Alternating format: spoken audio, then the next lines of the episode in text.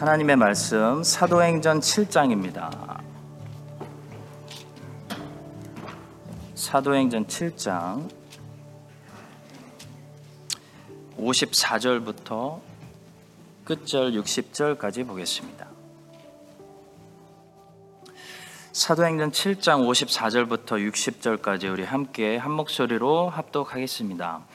그들이 이 말을 듣고 마음에 찔려 그를 향하여 이를 갈거늘 스테반이 성령 충만하여 하늘을 우러러 주목하여 하나님의 영광과 및 예수께서 하나님 우편에 서신 것을 보고 말하되 보라 하늘이 열리고 인자가 하나님 우편에 서신 것을 보노라 한데 그들이 큰 소리를 지르며 귀를 막고 일제히 그에게 달려들어 성 밖으로 내치고 돌로 칠세 증인들이 옷을 벗어 사울이라 하는 청년의 발 앞에 두니라. 그들이 돌로 스데반을 치니 스데반이 부르짖어 이르되 주 예수여 내 영혼을 받으시옵소서 하고 무릎을 꿇고 크게 불러 이르되 주여 이 죄를 그들에게 돌리지 마옵소서 이 말을 하고 자니라 아멘. 네, 오늘 사도행, 사도행전 강의 12번째 시간입니다. 죽음의 모델 스데반이란 제목으로 말씀을 전하겠습니다. 스테반은 교회 역사에 나오는 첫 번째 순교자입니다. 스테반은 어, 죽음의 모델, 아, 그리스도인들의 죽음의 모델이 된다고 할 수 있습니다. 사도행전에 나오는 어, 이 교회의 특징은 적수가 없었다는 거죠. 예, 로마 제국도 싸워서 이기고 유대인들의 핍박도 이기고 가난도 싸워서 정복해 버리고 무엇보다도 죽음까지도 싸워서 이긴 어, 그런 교회라는 것이 사도행전 교회의 특징입니다. 그리스도인들은 하나님의 영광을 위해서 잘 살아야 하지만 하나님의 영광을 위해서 또 잘 죽어야 됩니다. 로마서 14장 8절은 이렇게 말씀합니다. 우리가 살아도 주를 위하여 살고 죽어도 주를 위하여 죽나니 그러므로 사나 죽으나 우리가 주의 것이로다. 모든 사람들은 다 죽습니다. 그러나 모든 사람들이 하나님께 영광 돌리면서 잘 죽는 것은 아닙니다. 여러분과 제가 예수님의 제자라면 우리는 사는 날 동안 하나님의 영광을 위해서 살고 또 죽을 때도 하나님의 영광을 위해서 잘 죽어야 됩니다. 우리의 삶과 죽음을 통해 하나님 받으실 만한 향기로운 제사를 드려야 됩니다. 그렇다면 어떻게 죽는 것이 하나님께 영광 돌리는 잘 죽는 좋은 죽음일까요? 오늘 죽음으로 하나님께 영광 돌리고 있는 스테반이 좋은 죽음에 대해서 우리에게 가르쳐 줍니다. 첫 번째로 잘 죽는다는 것은 하나님의 일을 하다가 죽는 것을 말씀합니다. 스테반은 하나님의 일을 하다가 죽었습니다. 그래서 스테반은 죽음을 통해서도 하나님께 영광을 돌렸습니다. 소명과 직업은 다릅니다. 직업이 소명이라고 생각하는 분들이 있는데요. 직업은 소명을 이루는 수단이 될 수는 있지만 어, 정확히 얘기하면 꼭 직업이 소명인 것은 아닙니다. 직업을 가지고 있어도 소명을 이루지 않을 수 있고 직업이 없어도 소명을 이룰 수도 있습니다. 월요일부터 금요일까지 열심히 직업을 가지고 일한다고 해서 주님의 소명을 이루는 것도 아니고 이제 은퇴해서 직업이 없다고 해서 주님의 소명을 이루지 못하는 것도 아닙니다. 우리는 나이가 들면 직업에서 은퇴할 수 있습니다. 그러나 주 예수님께서 맡겨주신 소명, 그 지상명령은 어, 죽을 때까지 은퇴가 없습니다. 크리스천은 지상명령을 지키면서 살고 지상명령을 지키, 지키면서 지키다가 죽어야 됩니다. 그것이 하나님께 영광 돌리는 삶이고 죽음이죠. 스테반이 어떤 직업을 가지고 있었는지는 알 수 없습니다. 그러나 스테반에게도 예루살렘 교회 안에서 그가 가지고 있었던 직분이 있었습니다. 스테반은 예루살렘 교회 집사로서 헬라인 과부들에게 구제가 잘 베풀어지고 있는지 관리하는 직분을 맡았습니다. 이 직분은 직업처럼 어느 정도 기간을 두고 임기를 두고 하는 일이지 평생 하는 일은 아닙니다. 예루살렘 교회에서 헬라인 과부들에게 공평하게 구제가 돌아가게 하는 일은 항상 스테반이 해야 된다. 그런 법은 없습니다. 목사, 장로, 집사, 교사 같은 직분의 일들은 임기를 두고 어, 섬기는 일입니다. 그래서 항상 은퇴가 있죠. 그러나 직분을 우리가 내려놓았다고 해서 크리스천이 이제 편안하게 놀아도 된다는 것은 아닙니다. 직분은 임기를 마치면 끝나는데 소명은 죽을 때 끝납니다. 스테반은 지금 본문에서 직분을 맡은 예루살렘 교회로서 예루살렘 교회 집사로서가 아니라 소명받은 예수님의 제자로서 소명의 일을 감당하다가 죽음을 맞이하고 있습니다. 모든 크리스천들이 헬라인 가부들에게 구제가 잘 전달되고 있는지 신경 써야 되는 것은 아닙니다. 그 일은 그 직분을 맡은 분들이 특별히 관리를 해야 되는 거죠. 그러나 모든 크리스찬들이 받은 소명이 있는데요. 바로 예수님의 말씀을 전하고 예수님의 증인으로 삶을 살아가고 모든 족속으로 제자를 삼는 일입니다. 이것은 직분이 아닙니다. 이것은 소명입니다. 모든 크리스찬들에게 주신 소명입니다. 그래서 이 일은 임기가 없습니다. 이 일은 죽을 때 끝납니다. 하나님의 자녀가 아직까지 이 땅에 살아있는 이유, 그 이유는 이 소명을 여전히 감당해야 하기 때문입니다. 그래서 이 땅에 살아있는 거죠. 하나님은 우리가 나이가 들었다고 데려가시는 분이 아닙니다. 하나님은 우리가 질병, 병 들었다고 데려가시지 않습니다. 하나님은 예수님의 제자를 언제 데려가시냐면 예수님의 제자가 자기의 소명을 끝마쳤을 때 그 소명 마치는 날 데려가십니다. 18세기 영국과 미국에서 대각성 부흥 운동을 일으켰던 위대한 설교자 조지 휘필드는 1770년 9월 30일 미국 메사추세츠에서 하나님의 부르심을 받았습니다. 그가 1770년 9월 29일까지 한 일은 설교하는 일이었습니다. 그는 영국 사람이었습니다. 근데 그가 왜 미국에서 죽었을까요? 설교 때문이었습니다. 조지 위필드는 평생 일곱 번이나 영국에서 미국으로 넘어갔고요. 부흥운동을 위해 여행을 떠났습니다. 마지막 일곱 번째 방문 때 그가 하나님의 부르심을 받기 전날까지 미국에서 설교를 하고 집회를 했기 때문에 그는 미국에서 사망한 사람이 되었습니다. 조지 필드는 자신의 설교와 함께 자신의 삶도 마감했던 사람이었습니다. 그의 설교가 끝나자 그의 삶도 끝났습니다. 어제까지 설교하고 오늘 죽을 수 있었던 이 사람은 세상에서 제일 충성스러운 소명을 감당한 설교자였습니다. 성도 여러분, 직분과 직업에서 우리는 은퇴할 수 있습니다. 그러나 주님이 우리에게 주신 소명의 은퇴는 없습니다. 소명을 마치고 하나님께 가는 것이 하나님께 영광 돌리는 죽음입니다. 여러분과 제가 이 사실을 기억하고 직업에서 은퇴하더라도 평생 죽을 때까지 제자의 소명을 다하다가 주님 부르실 때 일을 끝마치고 갈 수 있는 그렇게 죽음으로도 지금처럼 하나님을 예배할 수 있는 제자들이 될 수 있기를 주님의 이름으로 축복합니다. 두 번째로 성도가 하나님께 영광 돌리며 잘 죽는 방법 중에 하나는요, 이 땅에서 주님을 위해 고난 받으며 순교하는 죽음이 있습니다. 자, 모든 그리스도인들이 순교라는 방법으로 죽을 수 있는 것은 아닙니다. 조지 휘필드는 순교하지 않았습니다. 아무나 순교하는 것이 아니죠. 그러나 순교라는 방법을 통해서도 죽어서 하나님께 영광 돌리는 사람들이 있다는 겁니다. 오늘 보는 스테반이 그런 경우입니다. 존 폭스라는 사람이 기독교 순교사 책을 썼습니다. 예수님을 위해 순교로 영광을 돌렸던 사람들 이야기를 오늘까지 우리들에게 들려주고 있습니다. 이 책을 읽으면 감동을 받고 자극을 받고 예수님을 위해서 산다는 것은 무엇이고 주님을 위해서 죽는다는 것은 무엇인지 도전을 받게 됩니다. 스데반은 기독교 역사상 최초의 순교자로서 예수님을 위해 고난받는 죽음으로 하나님께 영광 돌렸던 그런 제자였습니다. 우리는 그리스도인이기 때문에 이 땅에서 휘필드처럼 자연사 할 수도 있고 어, 바울과 스데반처럼 순교를 통해 죽을 수도 있습니다. 두 가지 중에 하나겠죠.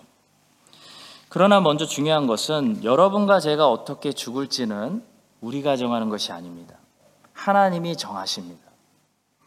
초대교회 시절에 어떤 사람들은 하나님이 정하시지도 않았는데 오히려 순교하기를 원해서 어, 순교의 자리를 유행처럼 찾아다니는 그런 광기에 사로잡힌 교인들도 많이 있었습니다. 기가 막힌 일이죠. 그러나 그것은 잘못된 것입니다. 그것은 교만한 것입니다. 사는 것도 우리 마음대로 정하는 것이 아니고 죽는 것도 우리 마음대로 정해서는 안 되는 것입니다. 하나님께서 어떤 사람들에게 순교를 통해서 하나님께서는 면류관을 주시기로 작정하셨습니다. 그것이 스테반의 삶이었고 사도 바울의 삶이었고 예수님의 택하신 제자들의 삶이었고 또 초대교회 많은 신자들의 삶이었습니다. 그러나 모든 크리스천들이 이 땅에서 순교당하는 것은 아닙니다. 자, 따라서 우리는 우리가 어떤 죽음으로 하나님께 영광 돌릴지 모르기 때문에 우리도 순교의 제물이 될지도 모르기 때문에 이 성경에 스테반의 순교 장면을 통해 우리에게 가르쳐 주고 있는 메시지를 주목할 필요가 있습니다. 알아둘 필요가 있습니다. 자, 본문 말씀 56절을 보시면요. 스테반이 순교당할 때 스테반이 예수님을 보았다고 말씀하는데요. 스테반이 예수님을 표현할 때 인자, son of man이라고 부르게 됩니다. 예수님은 종종 자신을 스스로 인자라고 부르셨죠. 인자는 사람의 아들입니다. 특히 예수님의 100% 사람 되심, 인성을 강조하는 누가복음을 보시면 어, 예수님은 항상 자신을 스스로 인자가, 인자가, 인자라고 부르고 계십니다. 겸손하신 거죠. 자, 그런데 제자들은 결코 예수님을 인자라고 부른 적이 없습니다. 제자들은 예수님을 항상 선생님 아니면 주님이라고 불렀습니다. 제가 알기로 예수님 외에 다른 누군가가 예수님을 인자라고 부른 것은 본문의 스테반이 유일합니다. 자, 그렇다면 스테반은 왜 여기서 예수님을 주님을 인자라고 불렀을까요? 인자라는 말이 예수님께 적용되면 그 뜻은 고난받는 하나님의 종, 고난받으러 사람이 되신 하나님이라는 뜻을 가리키기 때문입니다. 그러니까 하나님의 아들이 고난받기 위해 사람이 되셨지라는 의미를 인자라는 말 안에 포함하고 있다는 거죠.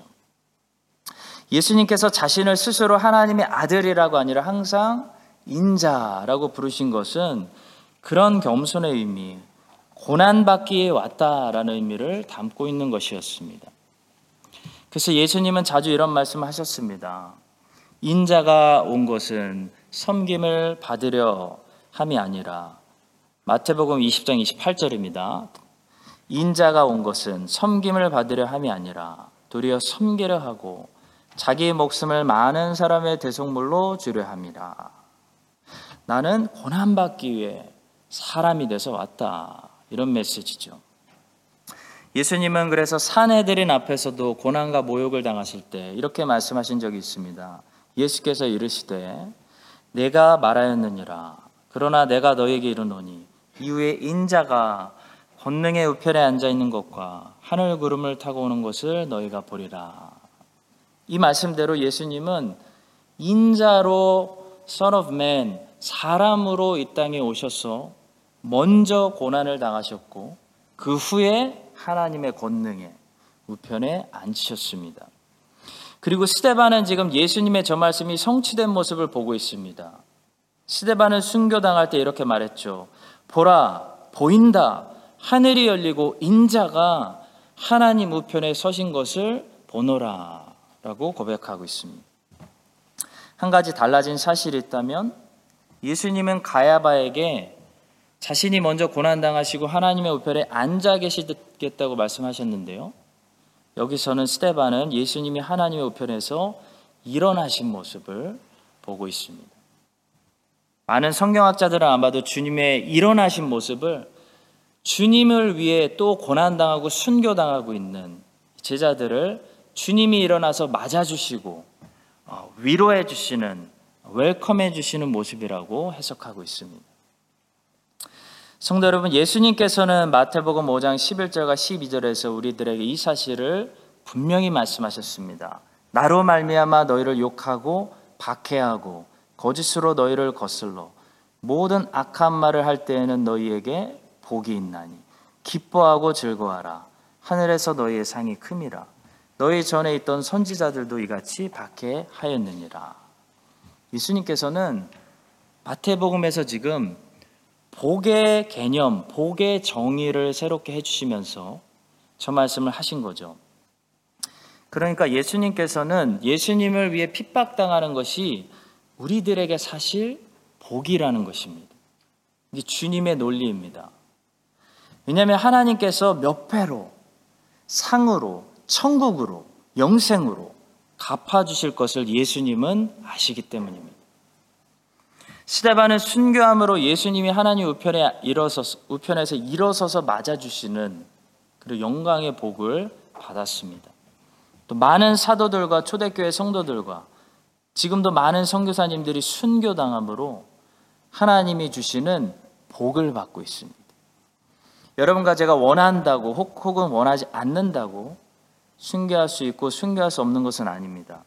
우리가 어떤 죽음으로 하나님께 영광을 돌릴지는 하나님이 정하십니다. 그러나 분명한 것은 우리가 알아야 될 것은 그리스도인은 사나 죽으나 그리스도를 위해 핍박받는 것을 복으로 여기고 살아야 된다는 것입니다. 세상의 가치관과 완전히 반대로 예수님의 말씀처럼 가난한 것이 복이고 웃는 것보다 우는 것이 복이고 예수님을 위해 고난당하고 욕먹고 비난당하고 핍박당하고 심지어 순교당하는 것이 복이라는 것입니다. 존 폭스의 순교자 열전은 그래서 슬픈 책을 기록한 것이 아닙니다. 패배자의 책이 아닙니다. 이 책은요, 승리의 책입니다. 세상이 도저히 감당할 수 없었던 로마 제국과 로마 카톨릭 교회가 다 화형시키고 죽여도 이길 수 없었던 승리자들의 기록입니다. 여러분과 제가 이런 예수님의 가치관을 가지고 살아가면서 우리가 어떠한 죽음을 맞이하든지 자연사로 죽든지 순교당하든지 죽음을 통해서도 하나님께 영광 돌릴 수 있는 그런 참된 어, 복된 인생들이 될 수 있기를 주님의 이름으로 축원합니다. 세 번째로 잘 죽으려면 먼저 잘 살아야 됩니다. 잘 살았을 때 잘 죽을 수 있는 것이지 인생을 막 살아놓고 잘 죽을 것을 기대하면 안 된다는 거죠. 삶으로 하나님께 영광을 돌리지 못하는 사람이 어떻게 죽음으로 하나님께 영광 돌릴 수 있겠습니까? 상식에 어긋나는 거죠. 자, 스데반의 삶은 죽음과 서로 모순이 없었습니다. 다르지 않았습니다. 스데반은 살았을 때도 성령이 충만했던 사람이었고 죽을 때도 보니까 성령이 충만했습니다. 스테반은 살았을 때도 모든 사람들에게 인정받고 칭찬받는 뽑힌 일곱 사람 중에 한 명이었고요. 돌에 맞아 죽을 때도 보니까 원수들을 향해서 온유한 성품을 가지고 있는 사람이었습니다. 성도 여러분, 우리가 죽을 때 하나님께 영광 돌리려면요, 어떻게 해야 되냐면, 지금 우리가 뭘 해야 되냐면, 살았을 때 하나님께 영광 돌리고 있는 삶을 살아야 됩니다. 예수님은 살면서 원수들을 용서하셨습니다. 그러니까 죽는 그 순간에 자신을 십자가에 막 못 박고 창으로 찌르는 군인들을 용서하실 수 있었던 거죠. 우리 주변에는 죽을 때 갑자기 온유해지는 듯한 사람들이 있습니다. 사실 온유해지는 것이 아니고 죽음이 무섭기 때문에 성질이 죽는 거죠. 성질이 꼬리를 내리는 겁니다. 우리 주변에는 또 죽을 때만 용서하는 사람들이 있습니다. 참 안타까운 인생입니다. 성도 여러분, 우리는 살아있을 때 용서해야 됩니다. 죽기 전에 변화되는 것이 무슨 유익이 있겠습니까? 유익 없습니다. 우리는 살아있을 때 변해야 됩니다. 많은 사람들이 주님을 위해 전혀 살지 않다가 자기가 자기 인생의 왕이 돼서 자기가 하고 싶은 대로 다 살다가 죽을 때만 예수님을 왕이라고 고백하는 사람들이 많습니다. 그것이 과연 하나님이 받으시고 하나님께 영광 돌리는 삶과 죽음이 될 수 있을까요? 우리는 살았을 때 하나님의 영광을 위해서 살아야 됩니다.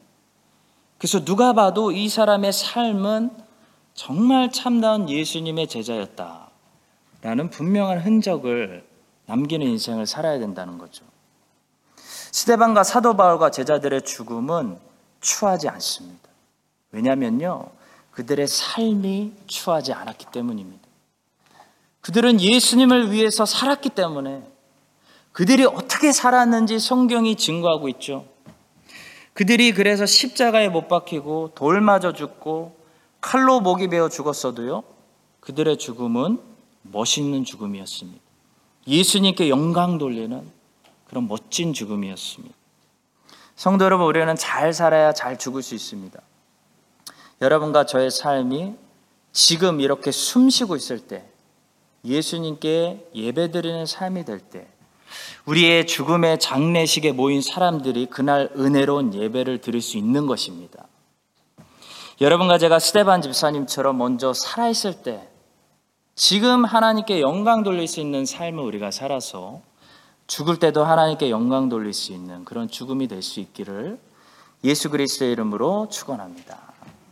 마지막으로 잘 죽는다는 것은요. 좋은 죽음, 잘 죽는 죽음은 우리의 죽음으로 또 다른 생명들을 깨우는 죽음입니다. 예수님께서는 이렇게 말씀하신 적이 있죠. 요한복음 12장 24절입니다. 내가 진실로 진실로 너희에게 이르노니 한 알의 밀이 땅에 떨어져 죽지 아니하면 한 알 그대로 있고 죽으면 많은 열매를 맺느니라. 죽었는데 많은 열매를 맺는 이 죽음이 좋은 죽음, 잘 죽는 죽음입니다. 스테반의 죽음이 하나님께 영광을 돌리는 좋은 죽음, 정말 부러운 죽음, 유익이 있는 죽음이었던 것은요. 스데반이 죽어서 많은 사람들의 생명이 깨어났기 때문입니다. 성도 여러분, 좋은 죽음이죠. 수많은 생명들을 깨우는 죽음이 있습니다. 예수님께서 승천하시기 전에 제자들에게 유언을 남기셨죠. 사도행전 1장 8절. 우리가 공부하고 있는 사도행전의 이 축을 이루는 핵심 구절입니다. 우리 한번 한번 같이 읽어 보겠습니다. 오직 성령이 너희에게 임하시면 너희가 권능을 받고 예루살렘과 온 유대와 사마리아와 땅 끝까지 이르러 내 증인이 되리라. 그리고 제자들은 예수님의 말씀대로 성령을 받았습니다. 그리고 막 권능을 받아서 여러 가지 기사들과 표적들이 나타났습니다. 자, 그러면 이제 예루살렘에서 유대와 사마리아 땅 끝까지 가야 되는데요. 제자들은 거의 8년 동안 예루살렘을 떠나지 않고 있었다는 겁니다. 나중에 사도행전 10장에 나오는 베드로가 한참 뒤에 사도행전 10장에 나오는 베드로가 그 성령 받은 베드로가요. 얼마나 부정한 음식을 그때까지 먹지 않고 있었으며 모세 율법을 얼마나 열심히 지키고 있었는지 또 이방인들과 밥도 같이 먹지 않았을 뿐만 아니라 이방인 고넬료의 집에 들어가는 것을 그때까지 얼마나 이 사람이 꺼려 했는지 사도행전 10장에 나오는 베드로의 모습을 보면서 우리는 충격을 받게 됩니다. 유대인들 보통 아닙니다, 여러분. 따라서 조금 심하게 얘기하면 이 유대인 출신 제자들이 하나님이 어떤 방법을 쓰셔서 강제로 흩으시지 않으면 절대로 유대를 넘어 사마리아와 땅끝까지 가서 이방인들에게 예수님의 복음을 전할 사람들이 아니었다는 겁니다. 그때 일어난 사건이 바로 오늘 사도행전 7장 스테반의 순교 사건입니다. 스테반이 예수님 말씀처럼 땅에 떨어지는 한 알의 밀이 돼서 죽었기 때문에 예루살렘에 있던 성도들이 드디어 세상으로 흩어지기 시작합니다. 이방인들에게 복음을 전하게 되고 사마리아 사람들에게도 복음을 전하게 됩니다. 그러면서 더 많은 생명들이 스테반의 죽는 이 죽음의 사건을 통해 깨어나게 되는 역사가 일어났습니다. 사도행전 11장 19절부터 21절의 말씀입니다. 그때에 스테반의 일로 일어난 환난으로 말미암아 흩어진 자들이 베니게와 구브로와 안디옥에 이르러 유대인에게만 말씀을 전하는데 그 중에 구브로와 구레네 몇 사람이 안디옥에 이르러 헬라인에게도 말하여 주 예수를 전파하니 주의 손이 그들과 함께 하심에 수많은 사람들이 믿고 죽게 돌아오더라. 다시 19절 보여 주십시오. 스테반의 일로 일어난 환난으로 드디어 흩어지기 시작했는데도 이 지독한 유대인 출신 그리스도인들은 유대인에게만 말씀을 전하는 사람들이 대부분이었습니다. 20절 보여 주십시오. 그러나 그 중에 몇 사람이 헬라인에게도 복음을 전하기 시작했습니다. 그러면서 이방인 선교가 겨우겨우 열리게 되는 일들이 벌어졌다는 거죠. 자, 스데반의 죽음은 단순히 이렇게 많은 사람들의 생명을 낳게 하는 죽음만이 아니었습니다. 스데반의 죽음이 정말 좋은 죽음. 예수님이 말씀하신 그 하나의 미랄이 되었던 이유는 이 스테반의 죽음 때문에 아주 중요한 어떤 사람의 생명이 깨어났기 때문이죠. 바로 사도 바울입니다. 스테반의 순교 이야기를 담고 있는 이 사도행전 7장의 이야기는 사울이라는 청년을 우리에게 보여주면서 마무리하게 되죠. 사도행전 7장 마지막 절입니다. 무릎을 꿇고 크게 불러 이르되 주여 이 죄를 그들에게 돌리지 마옵소서. 이 말을 하고 자니라. 사울은 그가 죽임 당함을 마땅히 여기더라. 하면서 이제 사울을 회심하는 장면으로 사도행전을 이끌어 가고 있습니다. 하나님께서는 스테반의 마지막 기도를 들어 응답해 주셔서 사울이라는 청년의 죄를 용서해 주십니다. 그리고 나중에 사울이 회심해서 그리스도인이 되었을 때 이 스테반의 죽음은 사울에게 평생 엄청난 영향을 끼쳤던 것으로 보입니다. 바울은 사도행전을 기록한 누가에게 스테반이 죽었을 때 자신이 그의 죽음을 마땅히 여겼다는 점, 스테반이 어떤 말로 그날 설교를 했다는 것, 아주 똑똑히 기도하, 어, 기억하고 있었던 것으로 보입니다. 사도행전의 스테반의 설교가 아주 상세하게 기록된 것으로 보아서 바울은 스테반이 전했던 복음을 설교를 잊을 수 없었던 것 같습니다. 바울은 스테반이 전했던 한 말씀 한 말씀을 똑똑히 그날 들었습니다. 안 그러면 누가 누구 누가에게 스테반의 설교를 이렇게 기록할 수 전해줄 수 있었겠습니까? 스테반이 죽는 그 자리에 가장 가까이 있었던 유일한 사람은 사도 바울이었습니다.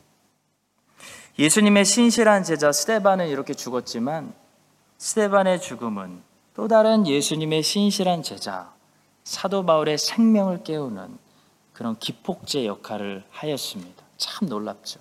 사랑하는 성도 여러분, 우리가 예수님의 제자라면요, 우리의 죽음이 절대로 허무하거나 패배가 아니라는 사실을 믿으시기 바랍니다. 우리도 예수님의 제자로서 잘 죽으면요. 또 나보다 나은 예수 그리스도의 제자를 깨우고 세우는 그런 좋은 죽음을 맞이할 수가 있다는 겁니다. 우리의 죽음이 하나님께 최고의 영광을 돌릴 수 있는 방법. 바로 우리의 죽음을 통해서도 이 땅의 수많은 생명들이 깨어나게 하는 것입니다. 여러분과 제가 이 땅에서 살아도 오늘도 내일도 주를 위해 살고 죽어도 주를 위해 죽어서 우리의 삶과 죽음을 통해 하나님께서 이 땅에 사도행전의 역사를 계속 만들어 주시는 그런 축복의 통로들 크라이스처치에 정말 크라이스처치의 역사에 꼭 필요한 그런 예수님의 제자들이 되는 그러한 삶을 살 수 있게 되기를 예수님의 이름으로 간절히 축원합니다. 오늘 우리에게 주신 말씀 붙잡고 우리 함께 기도하도록 하겠습니다. 첫 번째로 잘 죽으려면 하나님의 일을 하다가 죽어야 됩니다. 직업과 직분에는 은퇴가 있는데요. 소명, 지상명령, 예수님께서 말씀하신 복음을 전하고 믿는 자들에겐 예수님의 가르침을 가르치고 제자를 삼고 모든 민족을 양육하는 그 지상 명령에는 죽을 때까지 은퇴가 없습니다. 내가 오늘 이 땅에서 숨쉬고 있는 것은 내가 아무리 할 일이 없어 보여도 하나님이 맡겨주신 소명이 있기 때문입니다. 여러분과 저도 마지막까지 직업과 직분의 은퇴는 하지만 마지막 힘 주시는 그 순간까지 예수님이 우리에게 맡겨주신 마태복음 28장 그 지상명령을 행하다가 잘 죽는 그런 인생이 되게 해달라고 우리 함께 기도하도록 하겠습니다. 주님 두 번째로 기도하는 것은 순교당하는 오늘 어, 주님의 제자의 삶을 보면서 순교, 고난, 핍박은 재앙이 아니라 복이다. 이 하나님이 말씀하시는 가치관 우리가 품어야 됩니다. 여러 가지 꼭 죽음으로 순교당하지 않더라도 그리스도는 이 땅에서 매일매일 고난당하고 핍박당하고 사탄의 공격당하고 욕먹고 재앙당하고 순교자들의 삶을 살아갑니다. 여러분 그것을 문제로만 보시지 마시고 안 좋은 것으로 해석하지 마시고 주님이 복이다. 너희들에게 복이 있다. 하나님이 상급 주신다라고 말씀하신 것처럼 이 문제를 통해서 우리가 성장하고 하나님을 알게 되고 하나님이 빚으시는 정금으로 나오고 또 하나님이 갚아주시는 그 쌓아지는 복을 누리는 우리가 될 수 있도록 문제 때문에 좌절하거나 넘어지지 않으시고 꿋꿋하게 인내하시는 우리 모두가 될 수 있도록 우리 함께 기도하도록 하겠습니다. 기도합시다. 우리 한 번만 더 기도하겠습니다. 잘 죽으려면 잘 살아야 합니다. 나중에 변화되면 무슨 소용이 있습니까? 지금 변해야죠. 지금 용서해야죠. 지금 하나님께 영광 돌려야죠. 지금 잘 살 수 있도록 우리 함께 기도하고요. 또 우리의 죽을 때 우리의 죽음이 스테반의 죽음처럼 많은 생명들을 깨우는 그런 하나의 미랄이 될 수 있도록 내가 없어진다고 세상 걱정하지 마십시오. 교회 걱정하지 마십시오. 내가 없어지면 나 같은 제자를 만드실 것입니다. 스테반이 없어지니까 사도 바울이 등장합니다. 우리의 죽음으로 많은 생명들을 깨우는 그런 죽음이 될 수 있도록 마지막으로 우리 함께 기도하도록 하겠습니다. 기도하겠습니다. 주님, 주님 오늘은 죽음의 모델 스테반을 통해서 죽음에 대해서 묵상했습니다. 세상 사람들이 생각하려고 하지 않는 주제에 대해서 주님 우리가 말씀을 들었습니다. 주의 백성들이 살아도 하나님께 영광 돌리고 죽어도 하나님께 영광 돌릴 수 있는 영광스러운 죽음을 맞이할 수 있도록 인도하여 주시옵소서. 하나님의 일을 하다가 죽게 하시고 순교를 재앙이 아니라 복으로 여기게 하시고 잘 죽기 위해서 먼저 오늘 잘 살게 하시며 우리의 죽음을 통해 수많은 영혼들을 깨어나게 하는 그런 미랄들이 되게 하여 주시옵소서. 죽임 당하시고 죽음을 정복하신 예수 그리스도의 이름으로 기도합니다. 아멘.